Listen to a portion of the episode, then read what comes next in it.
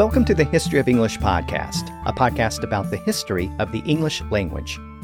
This is episode 154 English Equality. In this episode, we're going to look at how the perception of English began to change in the mid 1500s. For many decades, people in England had considered Latin and Greek to be the languages of advanced scholarship and technical study. English was considered to be too rustic and crude to deal with the sophisticated ideas associated with the Renaissance.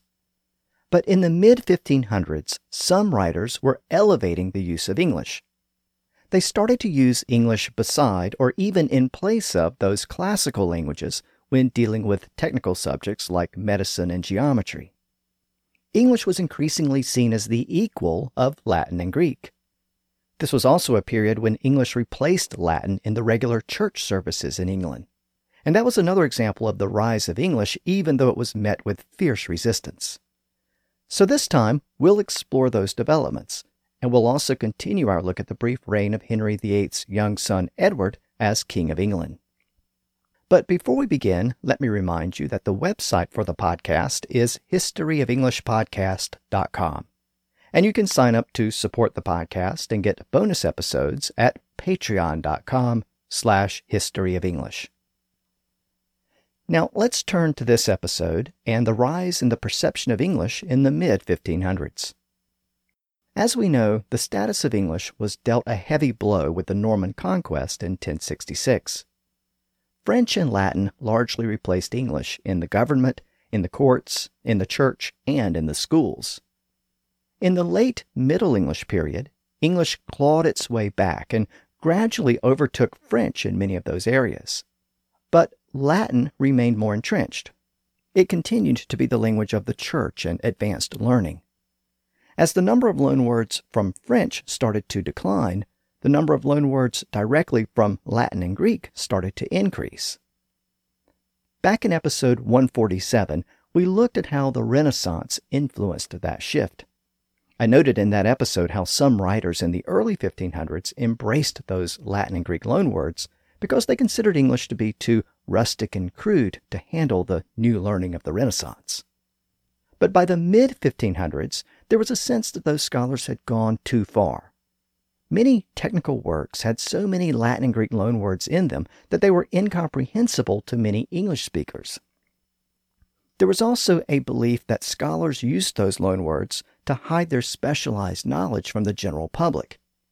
And even in non technical works, writers often used fancy multisyllable loanwords derived from Latin and Greek. Those fancy loanwords were derisively called inkhorn terms, which was a reference to the ink pots used by writers who seemed to be enamored with those types of words. By the mid 1500s, some English scholars were starting to push back. They no longer thought of English as a crude, rustic, and unsophisticated language. They thought that English could be every bit the equal of Latin and Greek if used properly. It could express advanced and sophisticated ideas, even if that meant that new words had to be coined from English roots. These writings suggest that scholars in England were gaining confidence in their native language. This attitude change is apparent in several documents that were published during the brief reign of Henry VIII's young son, Edward VI. As we saw last time, Edward inherited the throne in 1547 when he was merely nine years old. And given his age, his uncle, the Duke of Somerset, effectively ruled England during this period. In that same year that young Edward inherited the throne, two different books were published by an English physician and traveler named Andrew Boorde. Boorde had a thorough knowledge of medicine, but he also loved to travel. He visited most of the countries in continental Europe and even made a journey to Jerusalem. He also traveled extensively throughout the British Isles. Now, as a traveling physician, it may not come as a surprise that his two books related to those two interests. One book was a medical book called The Breviary of Health, and the other book was an early travel guide called The First Book of the Introduction of Knowledge. It described the people and culture of the various nations of Europe and the various parts of the British Isles. Both of the books had been written a few years earlier, but they were printed for the first time in 1547, and they provide some interesting insights into the state of English at the time. Let's look at the medical book first. Again, it was called the Breviary of Health. Breviary comes from the same root as the word brief, and it was used in the sense of a brief statement or summary. But the book itself was quite extensive in the medical conditions that were covered. The ailments were listed alphabetically, usually by their Latin or Greek name. And for each one, Boorde described the condition and the symptoms and the best treatments to be used. But he also did something else that was very interesting. He provided a translation of each Latin or Greek medical term into plain English. I talked about Tudor medicine back in episode 151, and I noted that medical books in English were very popular at the time because people wanted to be able to diagnose and treat illnesses at home if they could. But trained physicians generally opposed such books in English because they thought that common people would not know what they were doing and that English medical guides would allow quacks and frauds to take over the profession. Many of those doctors wanted medical guides to be composed in Latin or Greek. But that created a perception that doctors were trying to hide their medical knowledge from the general public. So we see an early tension here between the use of Latin and Greek on the one hand and the use of English on the other. The classical languages tended to limit those who could access the knowledge, whereas English made it available to everyone. Well, Andrew Boorde composed his medical guide for an ordinary English speaking audience, and he felt that the technical terms used by physicians could be rendered in English without any problem. So in each case, he began with the technical Latin and Greek names for the ailments, but then he translated or explained them using regular English words. For example, in one passage, he discusses a type of sleep. He writes, Kataphora is the Greek word.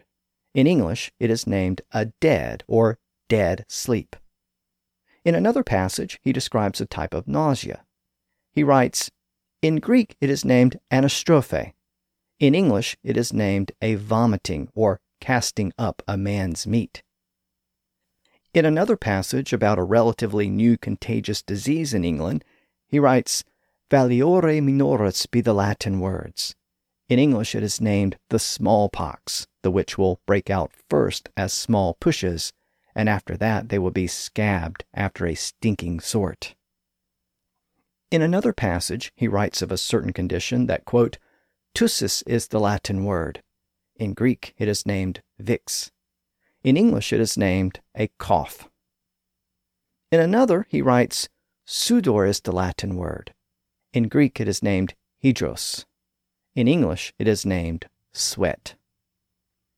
In some cases, the original Greek or Latin word has stuck over time. So in one passage, he writes of a condition where people find it difficult to breathe, quote, Asthma is the Greek word. Anhelosi or suspiciosi or constrictio anhelitis be the Latin words. In English, it is named shortness of wind. Of course, in that case, the Greek word asthma is the common English term today. In another passage, he discusses a type of mental illness. He writes, quote, Mania is the Greek. In Latin, it is named insania or furor. In English, it is named a madness or woodness, like a wild beast. It doth differ from a frenzy, for a frenzy is with a fever, and so is not mania, this madness that I do pretend to speak of now. So here, Boorde uses the Greek word mania and the Latin words furor and insania or insanity. He also references the Greek word frenzy. All of those words have survived into modern English. But he defines those terms by using the native English words madness and woodness. Woodness isn't really common anymore, but it was once a common way of referring to a person's madness or insanity. Boorde not only referred to medical conditions, he also included discussions about body parts that often gave people problems. In one passage, he includes a discussion about a very specific body part. He writes, Anus is the Latin word. In Greek, it is grans. In English, it is a mons ars. Let every man keep that place clean. Sage advice indeed. So, in this medical guide, we can see Andrew Boorde trying to render those technical terms into common English for the ordinary people who are likely to purchase and read the book. But that doesn't mean that Boorde thought that English was the equal of Latin and Greek. In fact, even though he embraced the idea of using English beside those classical languages, he wasn't convinced that English was their equal. He was a bit of a traditionalist in that he thought that English was crude and rustic compared to those classical languages. And we know that because he specifically said so in his other book that was printed in the same year as the medical book. That other book was The Traveler's Guide, called The First Book of the Introduction of Knowledge. As I noted earlier, Boorde had traveled throughout the British Isles and Europe. So this other book was really a guide to those different regions. In each case, he discussed where the country was located and the culture of the people who lived there. He described the general demeanor of the people in each region, their lifestyle, what they ate, the type of currency they used, and, especially important for our purposes, what language they spoke. For many of the countries, he even included a sample dialogue in both English and the local language. He did that for Dutch, German, Greek, Italian, French, Castilian Spanish, Arabic, and Hebrew. So, even though the dialogues were relatively short, it shows that Boorde was familiar with a lot of different languages. Boorde began his guide at home in England, and with respect to his home country, he made the following comment about his native language Quote, The speech of England is a base speech to other noble speeches, as Italian, Castilian, and French howbeit the speech of England of late days is amended. So Boorde described English as base, especially when compared to Latin derived languages like Italian, Castilian Spanish, and French. That was still a common perception of English, even though, as we'll see, it was starting to change. Boorde also noted that languages other than English were used throughout the British Isles. He mentioned that many people in England spoke French, and he noted that Cornish and Welsh were spoken in the western parts of Britain. He noted that in Ireland people spoke the native Celtic language, which he called Irish. And in parts of Scotland, he mentioned that people spoke Scots Gaelic, which he called True Scottish, as opposed to the Scots language spoken in the south of Scotland, which was derived from Old English. Boorde then took the reader around the different regions of the British Isles. He began the tour in Cornwall, Cornwall is the region in the far southwestern corner of England, and it includes a peninsula which extends out into the ocean. The geography of the region meant that it was somewhat isolated from the rest of England, and Boorde noted that the native Celtic language of the region, called Cornish, was still in common use there. He wrote, quote, In Cornwall is two speeches. The one is naughty English, and the other is Cornish speech and there be many men and women the which cannot speak one word of English, but all Cornish. So here, Boorde referred to the English spoken in Cornwall as naughty English, by which he presumably meant that it was quite different from the English spoken around London. But more significantly, he noted that many people in Cornwall didn't speak English at all, and that statement is going to turn out to be very important because the new king and his advisers were about to impose English in the churches of England. And as we'll see, that change was met with fierce resistance in places like Cornwall. In the same year that Andrew Boorde's books were published and Edward VI became king, a series of rules were issued that were designed to remove Catholic practices and symbols from the Church of England. These rules were called injunctions. They were issued in the king's name, and they marked a new stage of the Protestant Reformation in England. Even though Henry VIII had declared that the Church of England was independent of the Catholic Church in Rome, the churches themselves had largely maintained Catholic practices. All references to the Pope had been removed, but otherwise, church services remained largely the same, which probably explains why the break with Rome wasn't met with more resistance at the time. But now, with Henry's nine year old son on the throne, the Protestant members of the court and the church saw an opportunity to get rid of Catholic influences altogether.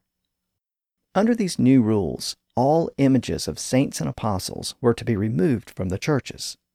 Statues were destroyed. The ringing of bells, the lighting of candles, and the use of rosaries were all prohibited. In some churches, stained glass windows that depicted saints and miracles were smashed or whitewashed or removed. Elaborate altars were also taken apart and removed.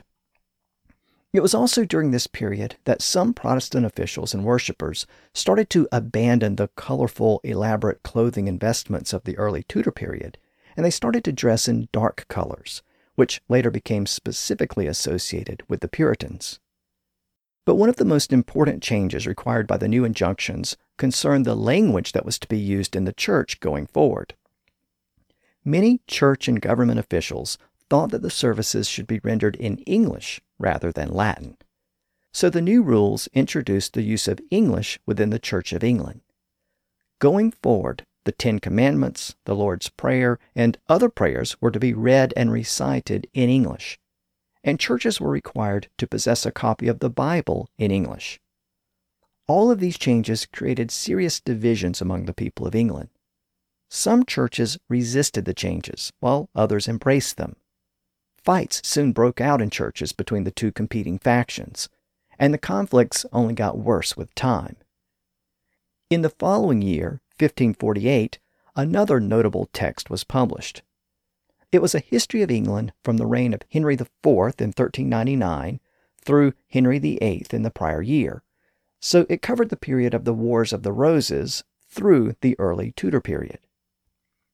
It was written by an English historian named Edward Hall, and it was called The Union of the Two Noble and Illustrious Families of Lancaster and York but it's more commonly known today as Edward Hall's Chronicles.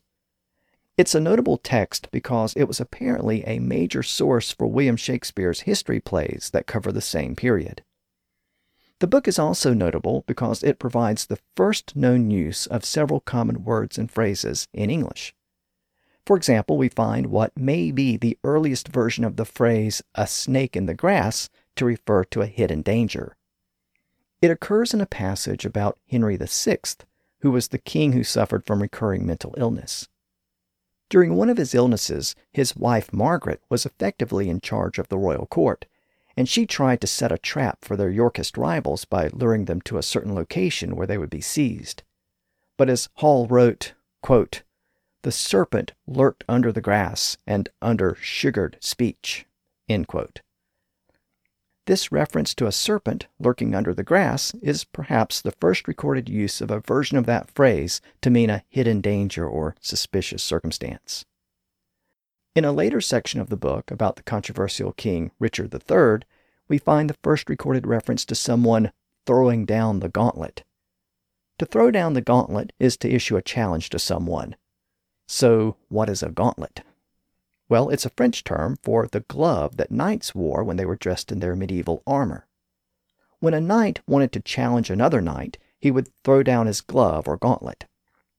Over time, it became common for any person to challenge another person by throwing down a simple glove.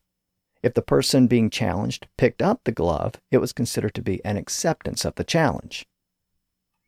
Well, again, Edward Hall's History of Late Medieval England contains the first recorded reference to that phrase. It appears in a discussion about Richard III's coronation. It was a common tradition at the time that when a king was crowned, a specific noble with the title of the king's champion would ride into Westminster Hall in full armor, and he would issue a challenge to anyone who questioned the king's claim to the throne.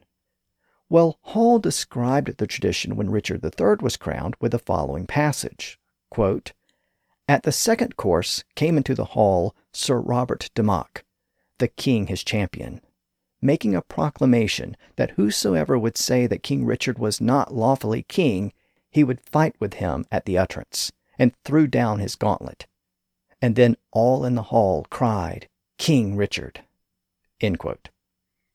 Again, at least according to the Oxford English Dictionary, that's the first recorded use of the phrase throw down the gauntlet in an English document. Hall's Chronicle also contains the first recorded use of several words in English. As we've seen, this was a period when writers and scholars were borrowing a lot of words from Latin and Greek, So it isn't surprising that we find the first use of several loan words from Latin and Greek in this text. Some were taken directly from those sources, and some were taken via French. For example, we find the first use of the word obsession, but the word had a very different meaning back then. Obsession has the same ultimate root as the word siege, as when troops laid siege to a castle. And that's how the word obsession was used in this first recorded usage. It occurs in an episode from the reign of Richard III when a castle was taken. Hall writes of the men in the castle, quote, They which were in the castle sent also to the Earl of Richmond to advertise him of their sudden obsession. Over time, the sense of the word obsession evolved from a military siege to a spiritual siege in which a person is beset by an evil spirit and then to the modern sense of the word as any idea or image that constantly intrudes upon the mind. Hall's Chronicle also gives us the first recorded usage of the word paragon. It's another word with Greek origins, but in Italian, the word referred to the dark stone that was used to test the quality of gold or silver. A person would rub the gold or silver against the stone or paragon and the streak that was left on the stone would indicate the quality of the metal. So, in that sense, a paragon was the thing by which the quality of something was measured. In Hall's Chronicle, the term was applied to the highly revered King Henry V. Hall writes that he was, quote, amongst his predecessors, a very paragon. So Henry V was the king by which other kings were judged. Today we might use that word in a similar sense like when we refer to someone as a paragon of virtue. Hall's Chronicle also gives us the first recorded use of words like anticipation and procrastination. Those are really good examples of the type of fancy multisyllable words that were being borrowed and coined directly from Latin during this period. They were the type of words that some writers derisively referred to as inkhorn terms, the type of fancy words that writers came up with while dipping their quills in their inkhorns. As it turns out, the words anticipation and procrastination survived in English. But many of those inkhorn terms didn't survive, at least not in common use. For example, Edward Hall also gives us the first recorded use of words like collocate, meaning to set in place, and enucleate, meaning to explain or make clear and fascinoris, meaning extremely wicked or immoral, and disprofitable, meaning detrimental, and subsecute, meaning to follow or pursue. Many works of this period were littered with those types of words, and Hall's Chronicle is no exception. These types of elaborate Latinate words or inkhorn terms were especially common in academic and technical works. But as I noted, many scholars in England were growing weary of those technical terms. They felt that many of those ideas and concepts could be expressed perfectly well in English. In the same year that Edward Hall's Chronicle was published, an English botanist named William Turner compiled a list of common plants found in Britain and other parts of Europe. The plants were listed alphabetically by their Latin name, but in each case, Turner also provided the name of the plant in Greek as well as its common English name. He also provided the names used in French and Dutch. He then provided a short description of each plant. So this was very similar to the approach that Andrew Boorde had used in that medical text that I discussed earlier. But rather than listing ailments and body parts, Turner listed plants and herbs. Turner is sometimes called the father of English botany, and this particular work was really the precursor of a much larger three volume work called The New Herbal, which was composed over the following couple of decades. It was the first major work of botany composed in English, and that later work also included the names of plants in English alongside the Latin and Greek names. Here are some examples from the initial list that Turner composed in 1548. He wrote, quote, Abis is called in Greek elate, in English a fir tree. Allium is called in Greek skorodo, in English garlic. Avena, named in Greek bromos, in English, oats.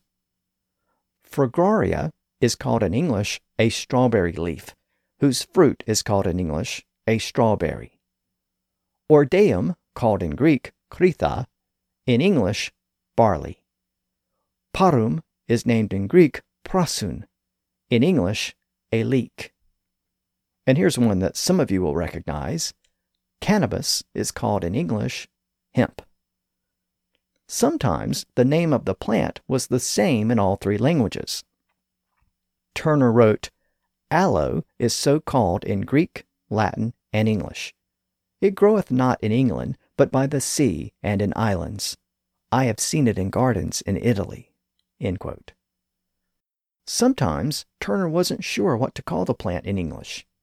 In one passage he wrote, quote, Botalmus is like chrysanthemum, but the flower is a great deal greater. I have seen it in Italy and in High Germany, but nowhere in England. It may be called in English oxeye. In another passage, he wrote, quote, Acanthium is called in Greek acanthion. It is named of some herbaries Cardus asinninus. I have not heard the name of it in English, but I think it may be called in English oat thistle, because the seeds are likened to rough oats or gum thistle or cotton thistle, because it's gummy, and the leaves have in them a thing like cotton, which appeareth when they are broken. Again, the significance of all of this is that it was really the first attempt to render all of this information in English. It was an attempt to create a botany text that English readers could access without needing to read or understand Latin or Greek.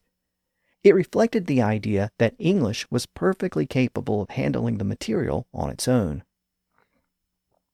Now, botanists like William Turner were fascinated by the variety of plants that they encountered, and they were probably comfortable in the countryside, surrounded by plants and trees.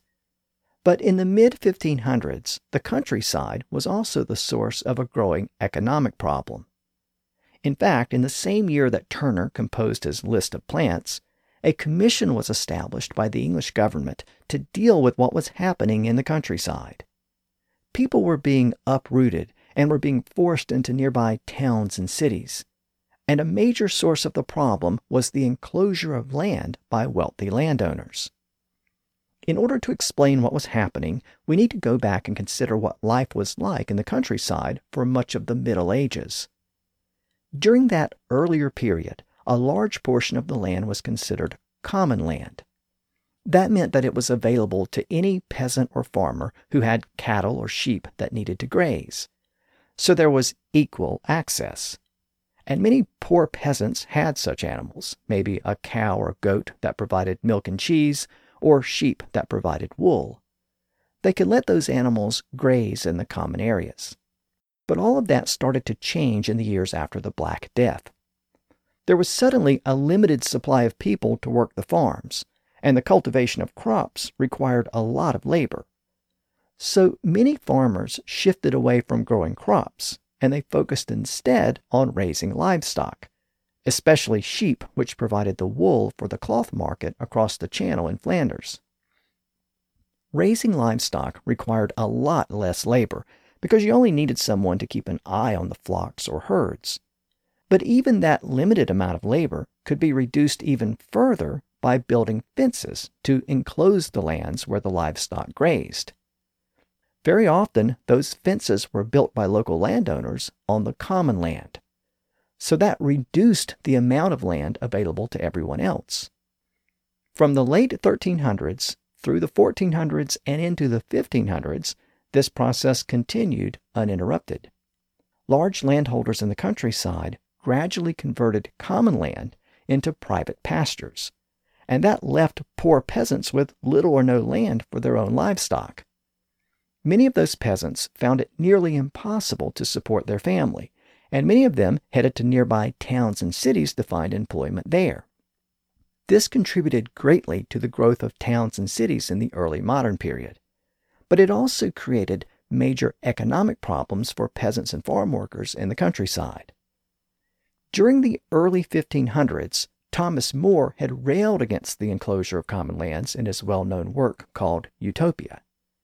During that same period, Henry VIII's Chancellor, Thomas Wolsey, tried to address the problem, but with little success. As people moved off the farms and into the growing towns and cities, they brought their various accents and dialects with them.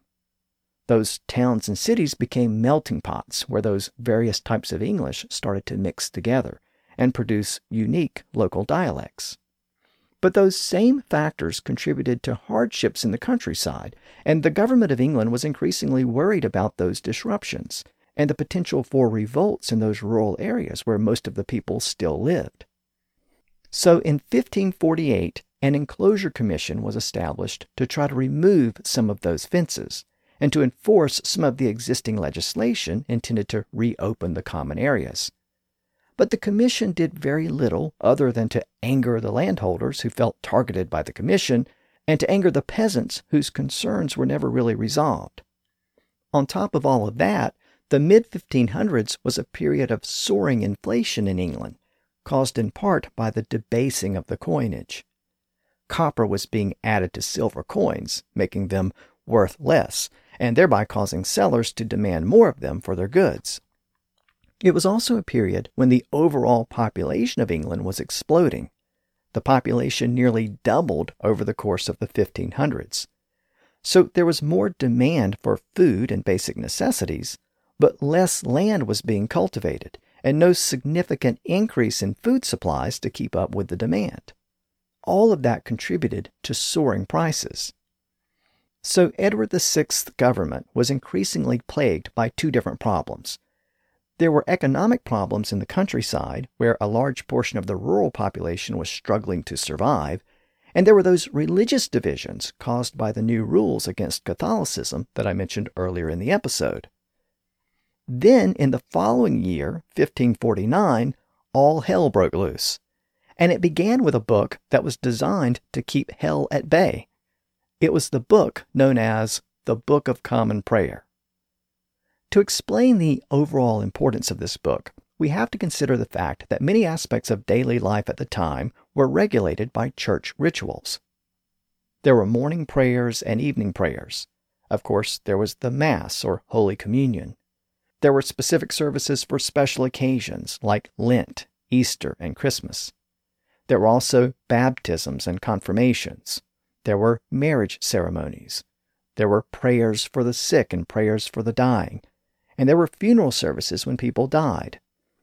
From birth to death, there were religious rituals and ceremonies. But the priests who administered those rituals and ceremonies didn't just improvise their remarks. There were actually specific sermons and prayers and procedural remarks to be made in each of those cases. Much of that wording could be traced back to the guides used in the traditional Latin service. But in England, the forms of service varied a bit from region to region. Most of England used the prayers and readings developed at Salisbury Cathedral in the early Norman period. Those readings are known as the use of Sarum, or the Sarum Rite. There was even a handbook for priests and monks to use based on that tradition. But most of the language of those prayers and ceremonies was composed and delivered in Latin. Now, there were some cases where English was used, but it was very limited. For example, the standard wedding ceremony had been a mixture of Latin and English for several centuries. Much of the language of the ceremony was in Latin, but when the bride and groom said their vows, they said them in English. But even then, the English passages were somewhat different from the language used today. For example, the bride made her vows to, quote, my wedded husband, to have and to hold, for better, for worse, for richer, for poorer, in sickness and in health, to be bonny and buxom in bed and at board, till death do us part. So the older vows had that little bit of alliteration to be bonny and buxom in bed and at board. But what did that mean?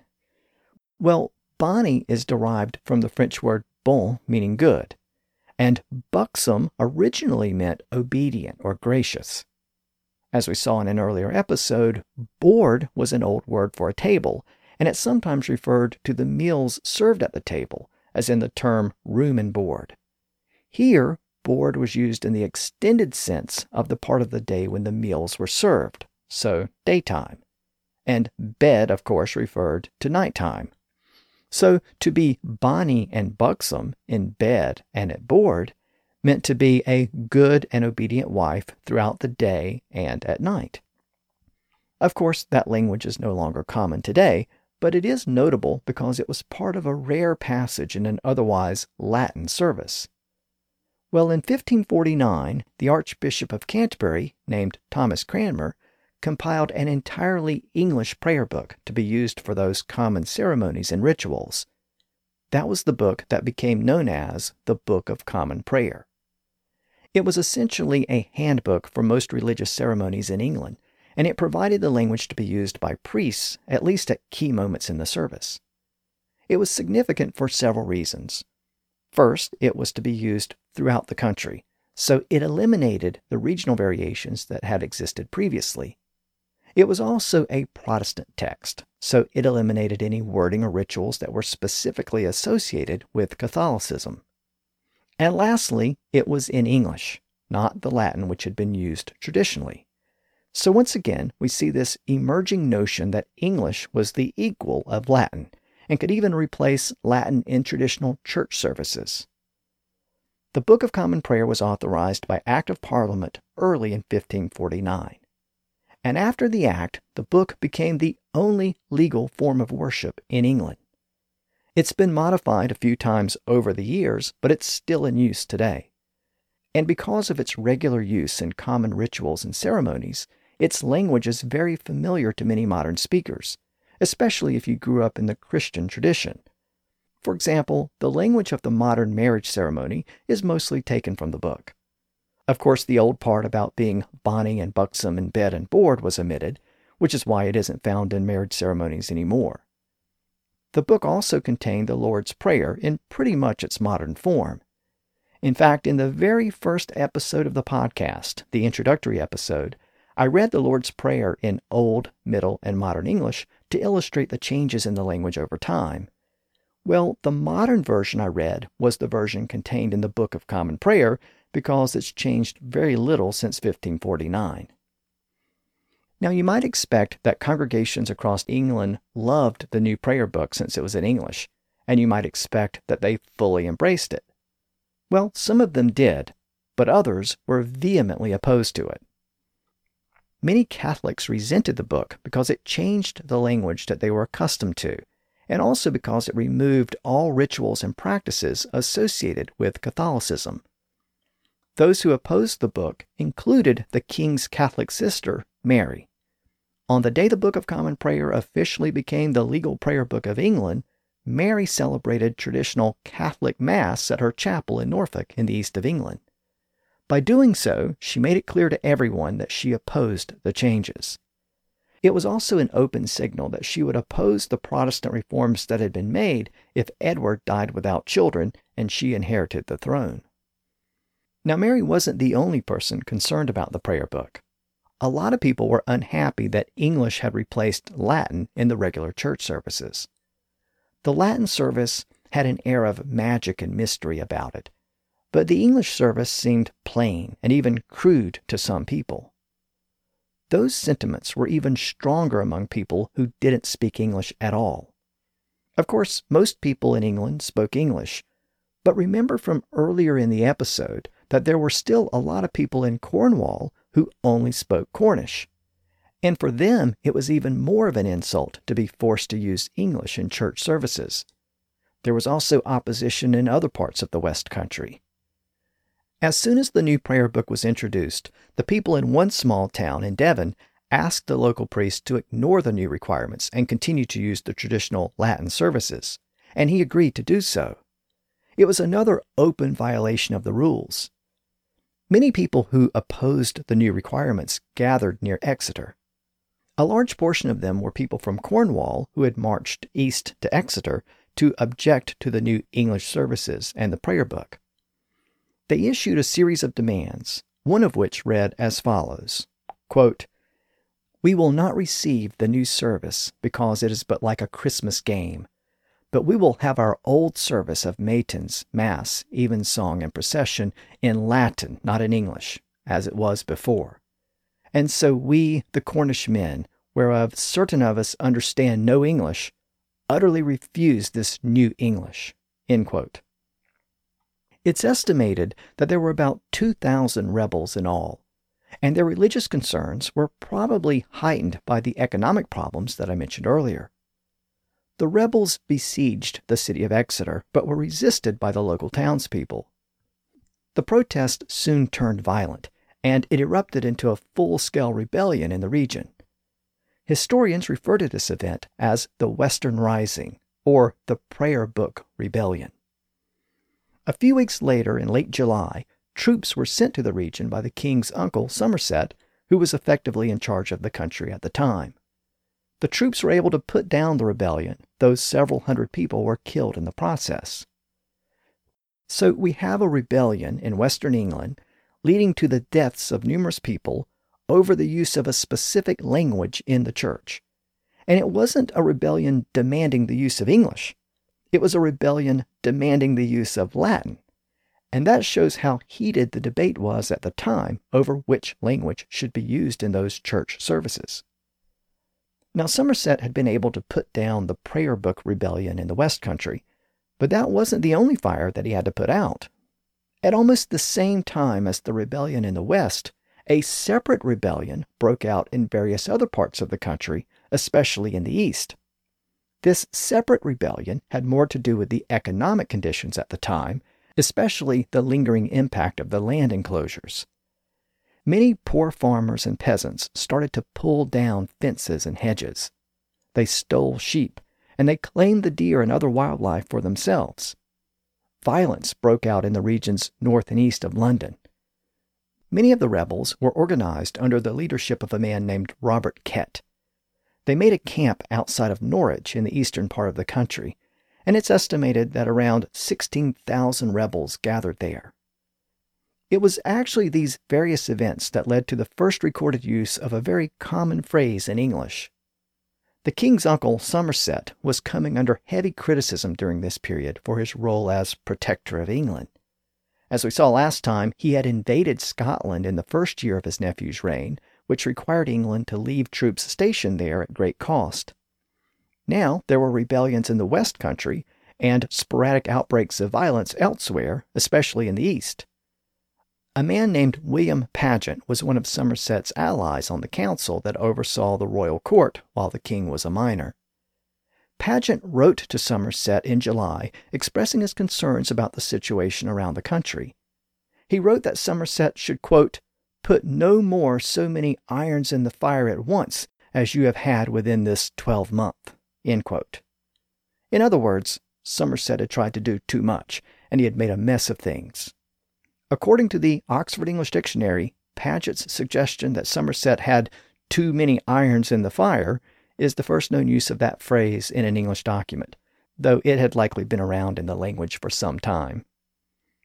Now, Somerset's government was soon forced to declare martial law, and a force of about 7,500 men was sent out to put down that second rebellion in the east. They were sent under the leadership of the Earl of Warwick, named John Dudley. Dudley's troops captured the rebel leader, Robert Kett, and they brutally put down the rebellion. Kett was later executed for his role in the rebellion. Meanwhile, Dudley returned to London as a bit of a hero for having taken decisive action to defeat the rebels. By this point, the ruling council had lost all confidence in Somerset, and late in the year he was forced to resign, and he was replaced by John Dudley, the man who had put down the rebellion in the East. Dudley took the title of Lord President of the Council, and he now became the de facto ruler of England in place of Somerset. Dudley also had assumed the title of Duke of Northumberland, and many historical sources refer to him as Northumberland but I'll continue to call him Dudley to minimize any confusion. Now, Somerset had faced a slew of economic and political problems, whereas Dudley showed decisiveness and leadership. So, in light of that, many people thought that Somerset couldn't hold a candle to Dudley. And in fact, the phrase hold a candle to someone can be traced back to an English document that appeared around this time in the year 1550. Today we use that phrase in the negative. Someone cannot hold a candle to someone else, meaning that the first person is inferior in some way. But the phrase actually refers to a common activity in the era before electricity. To hold a candle to someone was to assist that person in a dark area by literally holding a candle for them to provide them with light. During the early modern era, buildings were always a little dark inside, and at night time it was dark outside as well. So wealthy people would often have a servant that would hold a candle for them if they needed a little extra light. And even the poor sometimes needed someone to hold a candle for them if their hands were full or occupied. So, to hold a candle to someone was to provide basic assistance. But if someone was incompetent or useless, then they weren't even fit to hold a candle to someone. And that's how we got the modern version of the phrase, as someone not being able to hold a candle to someone else. Interestingly, the first known use of that phrase in its literal sense as providing assistance is found in a pamphlet composed in 1550 which was a pointed criticism of the rebellions that had taken place throughout England. It was composed by a printer and writer named Robert Crowley, and it was called The Way to Wealth, wherein is taught a remedy for sedition. Crowley was a strong Protestant who had criticized the land enclosures, which had caused so many problems for the poor people in the countryside. But he also strongly objected to violence and looting and stealing. So this pamphlet took aim at both the wealthy landowners for exploiting the poor and the rebels for disobeying the law and the scriptures. In an early part of the pamphlet, he included the following passage. I'll read it first in its original early modern English and then in contemporary English. Intending, therefore, to play the part of a true Englishman, and to do all that in me shall lie to pluck this stinking weed up by the root. I shall in this good business do as in their evil exercise the dice players that gladly would but have nothing to play for do. Hold the candle to them that have wherewith, and will set lustily to it. Now in contemporary English. Intending, therefore, to play the part of a true Englishman, and to do all that in me shall lie to prick this stinking weed up by the root. I shall in this good business do as the dice players do in their evil exercise. They that would gladly play but have nothing to play for, do hold the candle to them that have wherewith, and will set lustily to it. So Crowley is saying that dice players who have nothing to play for will hold a candle so that the others can play, and he is essentially doing the same thing by shedding light on the problems that plague so many people in England. Note that he also makes the analogy to picking out weeds by the root. This is an analogy that he expands upon in the following passage. In this next passage, he compares sedition to both a dangerous disease in the body and an unwanted weed or plant in a garden. You have to remove both of them at the source. Here's the passage, again, first in early modern English and then in contemporary English. Sedition, therefore, being a dangerous disease in the body of a commonwealth, must be cured as the expert physicians do use to cure dangerous diseases in a natural body. And as the most substantial way of curing diseases is by putting away the causes whereof they grew, so it is in the pulling up of sedition, for if the cause be once taken away, then must the effect needs fail. If the root be cut off, the branch must needs die. The boughs cannot bud if the tree have no sap. Now in contemporary English. Sedition, therefore, being a dangerous disease in the body of a commonwealth, must be cured as the expert physicians do to cure the dangerous diseases in a natural body. And as the most substantial way of curing diseases is by putting away the causes whereof they grew, so it is in the pulling up of sedition. For if the cause be once taken away, then must the effect necessarily fail. If the root be cut off, the branch must necessarily die. The boughs or branches cannot bud if the tree has no sap. Earlier in the episode, we saw how Andrew Boorde translated Latin and Greek terms into English in his medical book. And then we saw how William Turner translated Latin and Greek terms into English in his botany book. Now, Robert Crowley pulls from both areas of study to justify his opposition to sedition and rebellion. Well, in the year after Crowley wrote that pamphlet against sedition, another English scholar was faced with the challenge of explaining complicated Greek and Latin concepts to English readers for the first time. But in this case, the concepts were so novel that in most cases there were no existing English terms that he could use. So he was faced with a unique challenge. The work I'm referring to was a geometry book composed by a Welsh mathematician named Robert Recorde. It was a translation of part of the massive treatise on geometry called Elements by the ancient Greek mathematician named Euclid. It was one of those books that became very popular after the rediscovery of ancient Greek texts, and the invention of the printing press allowed it to be printed and studied by scholars across Europe. It was one of the fundamental texts in the study of advanced geometry, but it was almost always studied in Greek and Latin. But Robert Crowley decided to translate many of the key parts into English. And when it was published in 1551, it was, in fact, the first textbook on geometry to be composed in English. It was used as a standard textbook in England well into the 1600s. Now, as I noted a moment ago, Recorde was doing something that Andrew Boorde had done with his medical text, and William Turner had done with his botany book.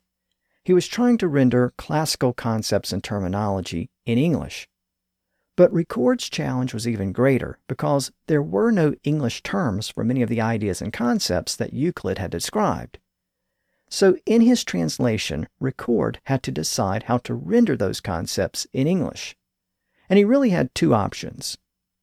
First, he could do what many scholars did and simply retain the Greek and Latin terms. And that's probably what Recorde would have done had he compiled his translation a half century earlier when English was considered to be too rustic and crude to render those sophisticated technical concepts. But now, in the mid 1500s, there was a growing sense that English could express those ideas and could do so as well as Latin and Greek. So, in most cases, Recorde decided to render those classical geometry concepts in English and he did that by coining brand new terms based on English roots. He probably didn't realize it at the time, but he was taking an approach that many other English writers would take over the next half century or so.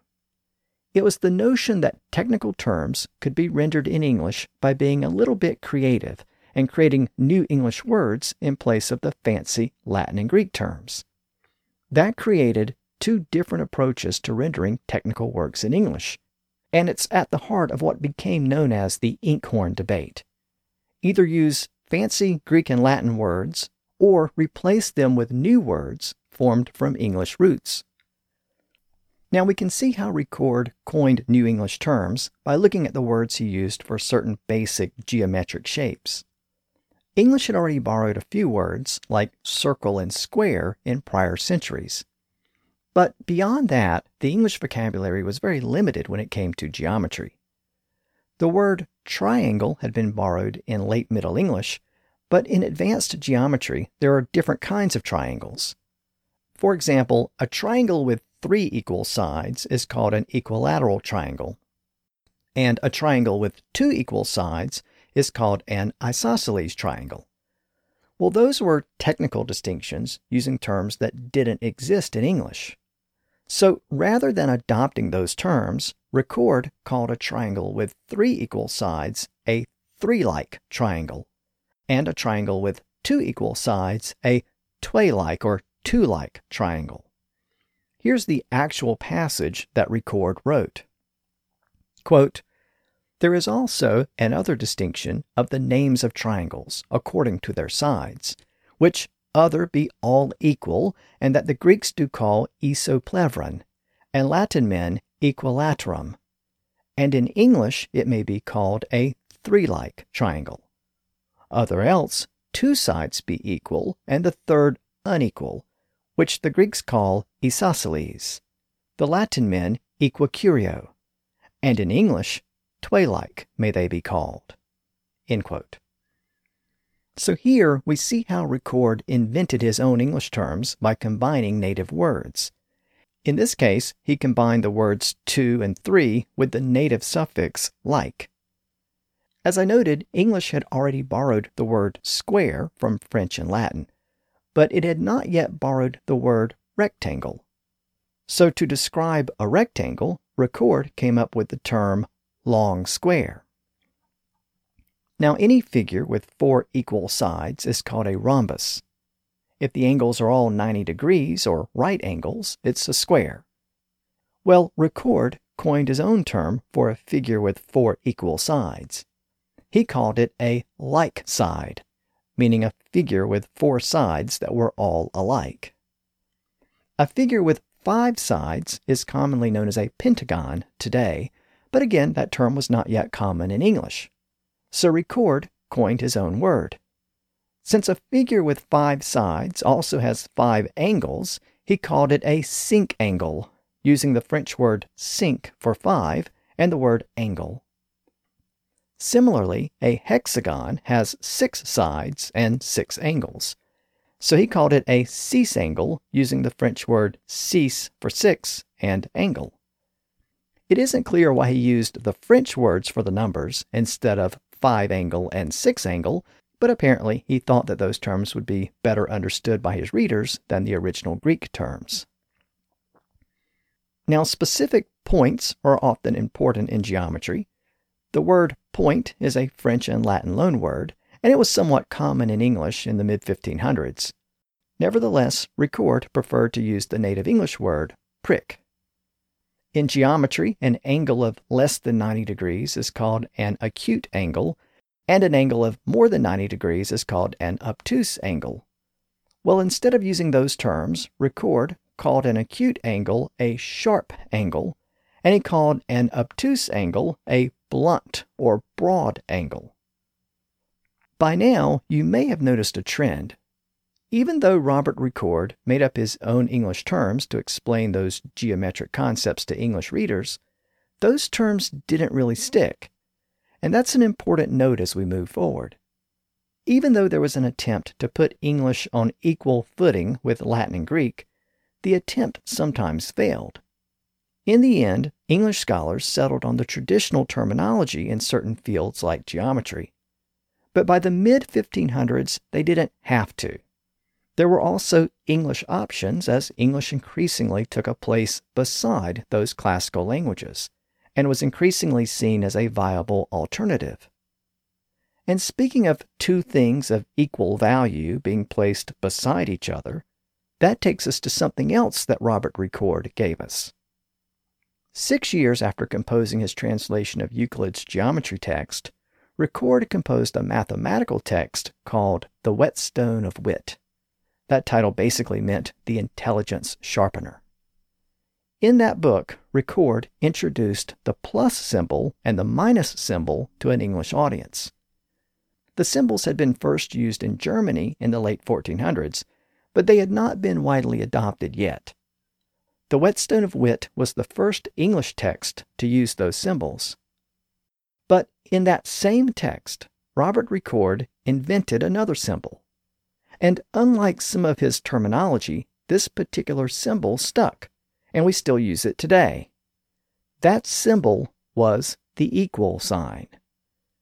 Before inventing the symbol, he had to write out the phrase is equal to each time he wrote an equation but the symbol, consisting of two parallel lines, made writing the equations much quicker and easier.